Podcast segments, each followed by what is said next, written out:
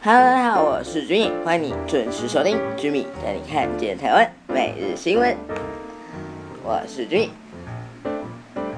今天是七月十九日，那也是我们这一次重大改版开始的日子。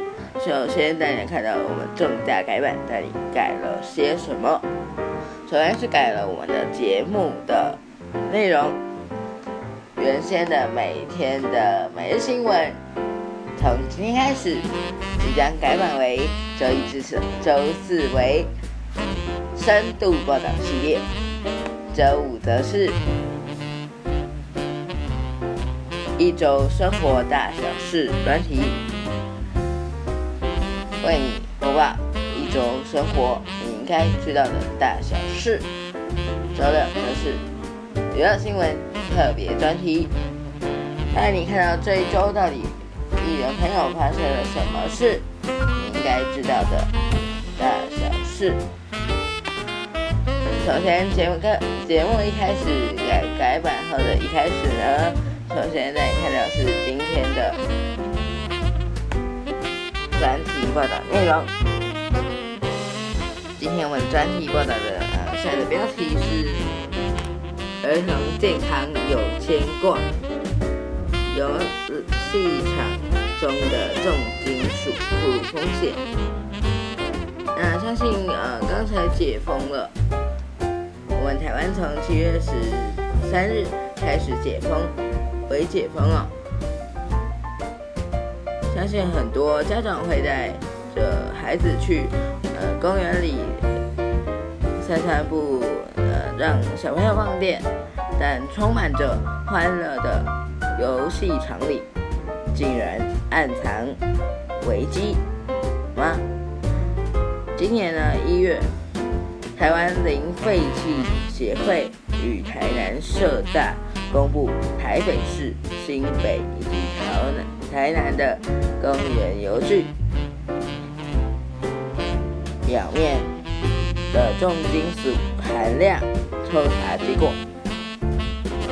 发现好几个样本的铬、砷以及铅都有超标的情形。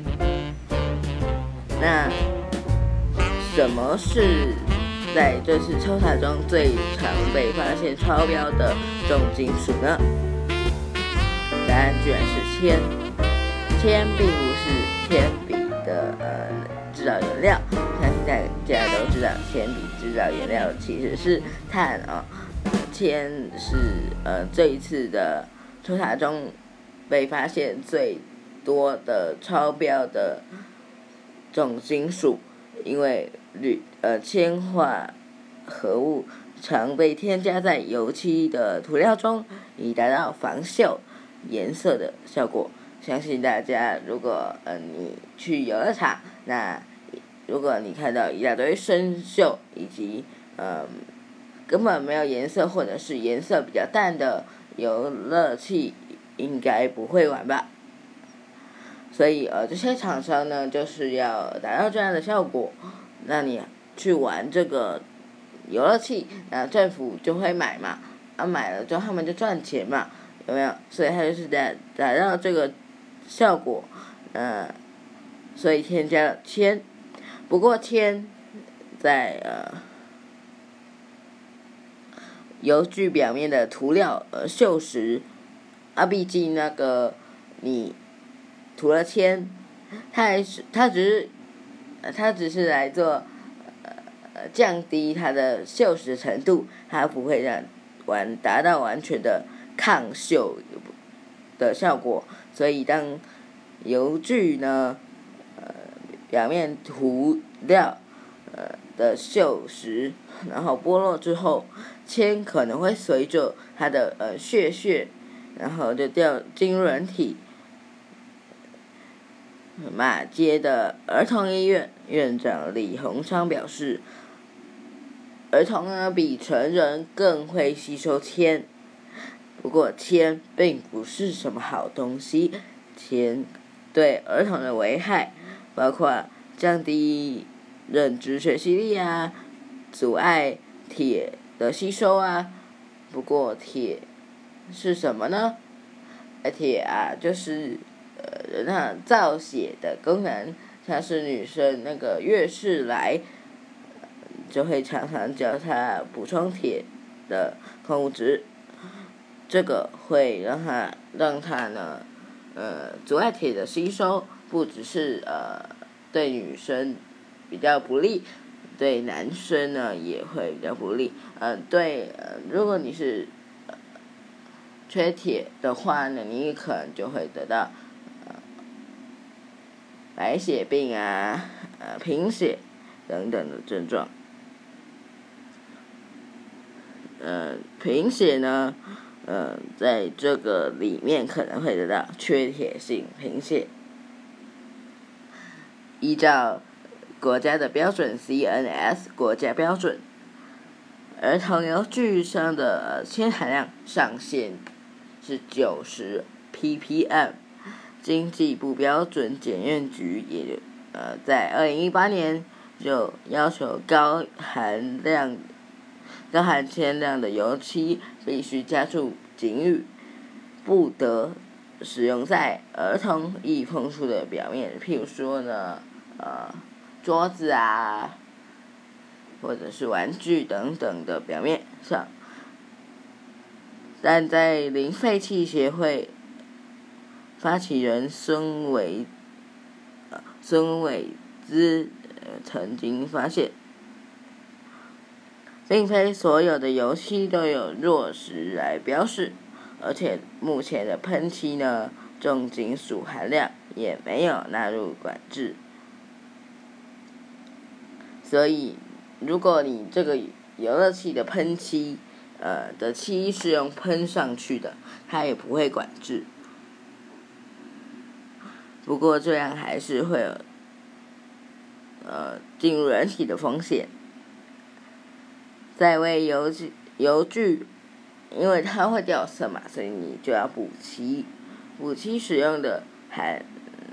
铅量过高的油漆或者是喷漆，都可能会造成了超标的原因。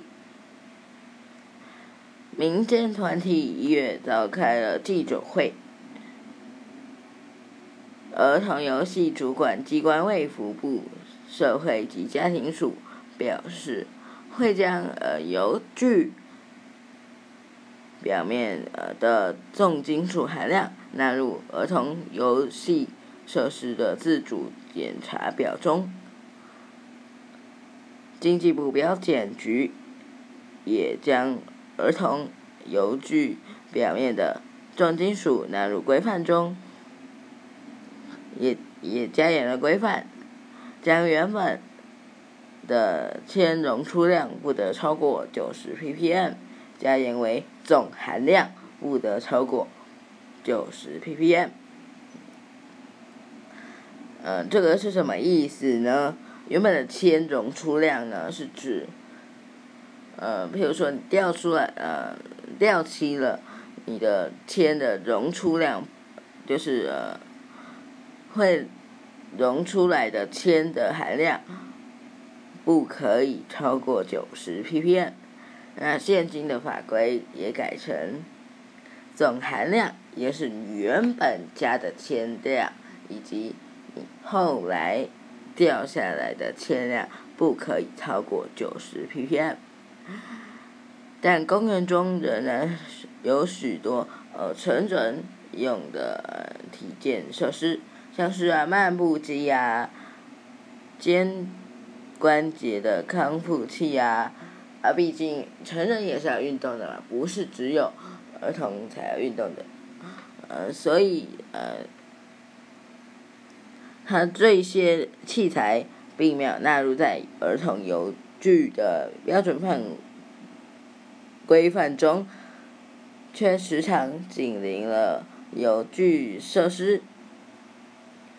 那如果涂了重金属超标的呃涂料，对儿童来说呢，还是有接触风险的啊，就是因为呢，如果你跟呃成人的运动设施啊，跟儿童的游具放在呃紧邻的，那如果呃儿童还是会有不小心碰到风险，所以还是会有接触风险的。那卫福部已经在二零一七年要求全国的校园以及公园的游儿童游戏场必须通过第三方的检验，包含了结构安全，结构安全当然是呃重要的嘛，呃毕竟呃你只要爬上去了或者是碰到就属于结构的安全，如果你结构不安全，你可能碰上。了就可以就会垮下来的这种危险，以及呃扑面的冲击、吸收性能等等，呃呃就是呃冲击吸收性能呢是什么呢？其实是就是一个，比方说你这个的呃表面。如果你是没有符合这个标准的，有可能你就是会，呃，有一个很重的人呢，很壮硕、比较壮硕的人呃坐下去，可能就塌了或者碎了等等，所以这也是必要的嘛。但他们没有呃，并没有要求既有的，就是现在有的游戏场进行涂料重金属的检测。他只有开，他只有开始来做，呃，现在开始的，他是写说是二零一七年吧，啊，二零一七年以前的，他只有可以放在二零一七年以后的呃游戏器具，不过他没有呃回过头来去要求二零以二零一零一七年以前制造的呃这些。油具进行涂料以及重金属的检测。社会与家庭署解释，这是考量到涂料检测检验属于破坏性的测检测，可能需要为呃可能影响到使用安全。什么叫做破坏性的检测呢？譬如说嘞，呃，我现在要去检测一个呃二零。一五年制作的呃油具好了，这个是一个溜滑梯，它必须去破坏它的结构，呃，取出它的呃简体才可以做呃检验。不过这个可能会影响到使用的安全，譬如说它只是呃它检测完之后没有补回去，那就有可能使用到呃。那就可能影响到下一个或者是以后的使用者的安全。社会及与家庭署坦言了，目前无法掌握全台近一万个儿童游戏场还有多少的油具涂料有问题，那是否也进行？全面清查会与标检标检局等相关单位来做讨论之后，在做决定如何执行。马街儿童医院的李鸿昌院长则提醒，接触过油具必都必须洗手，才能避免接触呃摄呃吃进去的铅哦。以及等等的重金属。最后，社呃社区以及都市中的公园、游乐场是少数儿童能够进行户外呃运动活动的场所，要让孩子玩的安心，家长放心，还是有待。相关单位的努力，这就是我们今天的带你探讨的节目内容，希望你会喜欢。呃，记得明天也要继续收听我们的明天的呃深度报道系列报道哦。接下来带你看到的是明天白天的天气。明天白天的天气，我们现在看到的是北部地区。北部地区，明天白天二十七到三十四度，最高降雨几率是百分之三十，三十在基隆市，那其他新北及台北都是二十 percent。桃竹苗地区二十七，呃，二十六到三十四度，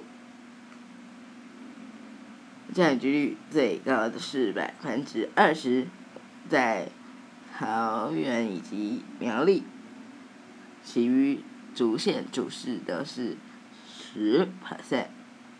中彰头地区二十六到三十四度。降雨几率百分之